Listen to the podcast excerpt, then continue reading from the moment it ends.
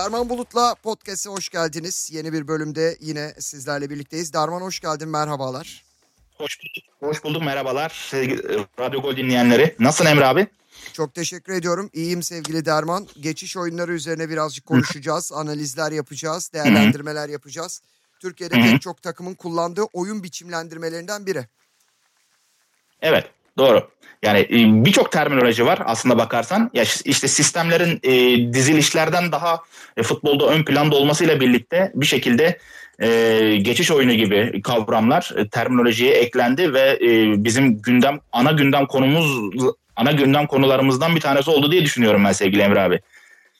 Peki neyi anlatıyor? Geçiş oyunuyla alakalı. Yani geçmişe döndüğümüzde biz sanki bu oyun Hı-hı. sistemini birazcık ne derler ona e, hızlı hücum ya da işte kontra atak gibi yorumluyorduk ama kontra atakla evet. geçiş arasında bir ince çizgi var sanki. Var. Ya bu bir kere e, transition play deniyor buna. Yani geçiş oyunu hani temelinde savunmadan hücuma, hücumdan savunmaya ne kadar hızlı konum ala, e, alabildiğindir aslında bakarsanız. Yani kritik noktası burasıdır. Yineliyorum. Transition play denen bu bu geçiş oyunu e, temelde savunmadan hücuma ya da hücumdan savunmaya ne kadar hızlı, ne kadar seri şekilde konum alabildiğindir. E, tam tam olarak açıklaması budur aslında bakarsanız. Yani herke, herkesin e, akıl akıllarında canlandıracağı şekilde kritik nokta burada. Yani geçiş oyunu derken e, ilk pastır aslında bakarsanız yani geçiş oyununun e, mantığı. Bunu tabii ki Klopp bu şekilde yorumluyor. Yani burada tabii ki her futbol taktiği geçiş oyunu olsun ve diğerler olsun e, onu uygulayan e, kişiye göre değişir. Antrenöre e, hatta elindeki oyuncu grubunun e, kapasitesine göre de tabii ki değişkenlik gösteriyor. E, dediğim gibi yani burada e, her Simeone de farklı yorum katıyor. Özellikle Klopp geçiş oyunu e, oynatıyor takımlarına. Yani bu teknik direktörlerin e, anlayışlarının birbirinden farklı olması temelde e, aynı aynı yerde birleşmelerini e, yani birleşmemelerini gerektirmiyor. Tabii ki temelde yine aynı noktada birleşiyorlar. Sadece farklı uygulamalar üzerinde, farklı dizilişler üzerinde geçiş oyununu e, oynamaktalar. E, geçiş oyununun temelinde top yoktur. Yani topla oynama aslında yoktur temelinde. Daha reaktif bir e, durumdur. Yani burada top yoktur ne vardır? Rakip vardır ve alan vardır. Aslında buradaki sevgili Emre abi buradaki mesele e, takımın takımın hücumdan savunmaya ya da e, savunmadan hücum pozisyonuna en kısa sürede yerleşebilmesidir burada. Ne kadar hızlı yerleşme yani hız geçiş oyununda e, en önemli e, kıstaslardan bir tanesidir.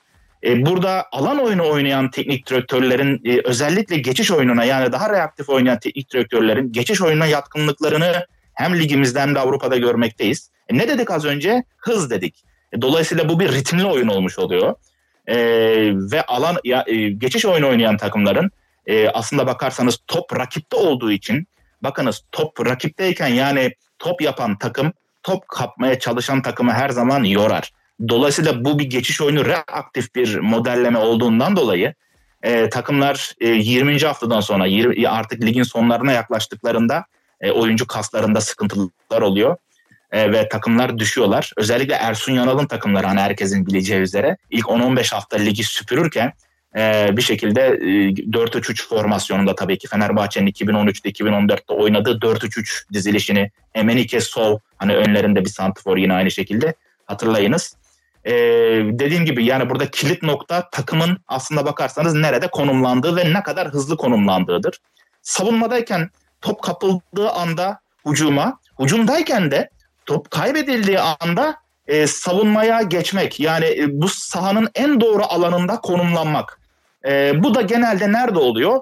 E, genelde e, birinci bölgenin yani ikinci bölgede oluyor aslında bakarsanız. Yani ikinci bölgenin e, ön ve arka kısımlarında oluyor. Geçiş oyunu aslında bakarsanız yani konumlama şeklinden bahsediyorum. Burada sevgili Emre abi.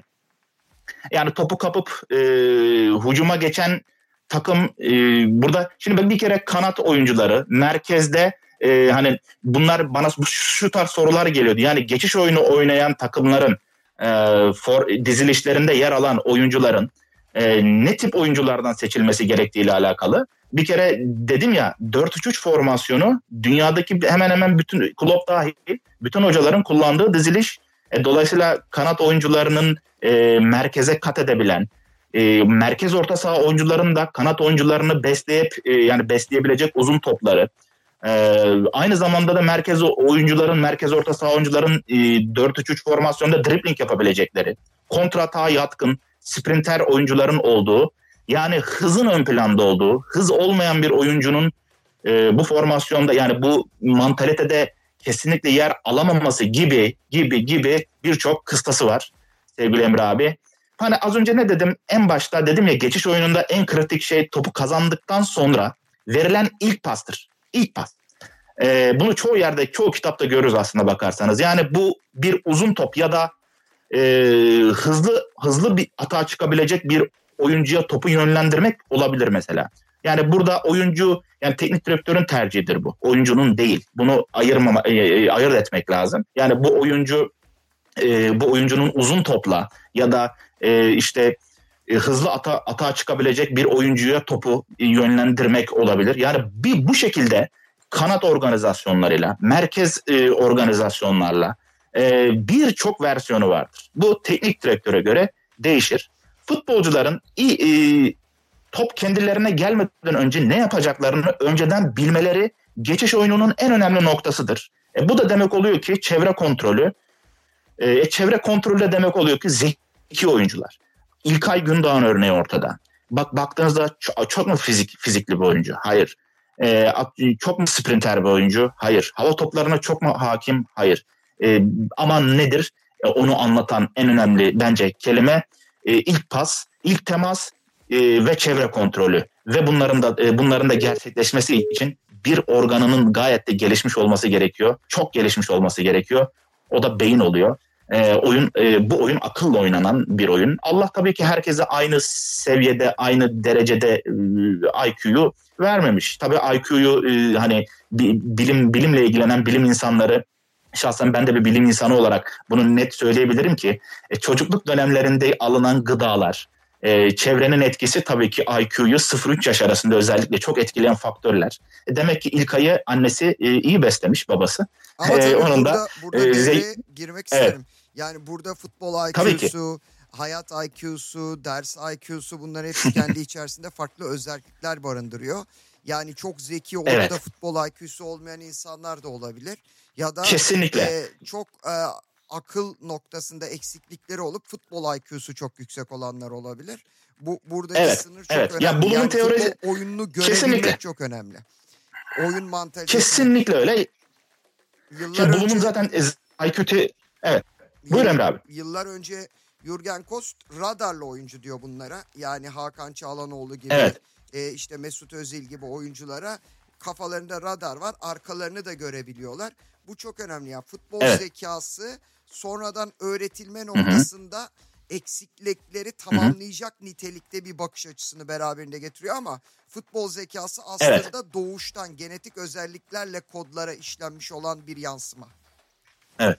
Muhteşem yani bir bilgi. sonra öğretemezsin. Evet. Yani Messi'nin bir futbol zekası Hı-hı. var zaten. O, o tekrar evet. ederek nöronları ne kadar çok işletirsen o kadar çok sistem. Evet. Yani bütün spor dalları için böyle. Hatta BBC'nin bununla ilgili bir belgeseli var. Buna imagination diyorlar. Evet. İmajine etmek yani evet. beyne yazdırmak. Hı hı. E, zannediyorum bunu hı hı. İlkay birazcık daha çok yapmış. Kesinlikle öyle. Ya şimdi İlkay'ın mesela evet İlkay'ın kinestetik zekası çok iyi olabilir. Ancak e, İlkay belki bir müzik aleti çalamaz.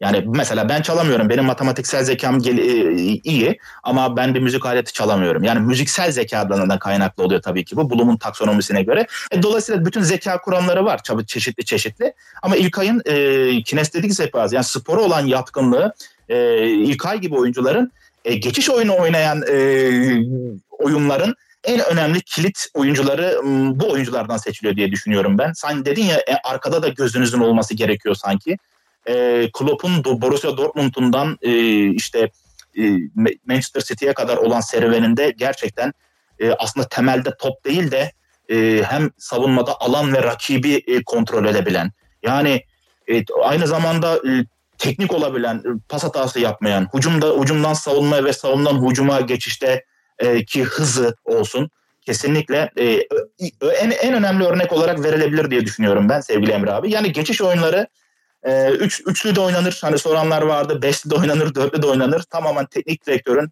e, teknik direktörün seçimiyle alakalı oyuncu grubumuz e, grubunun yapısıyla alakalı olduğunu düşünüyorum açıkçası.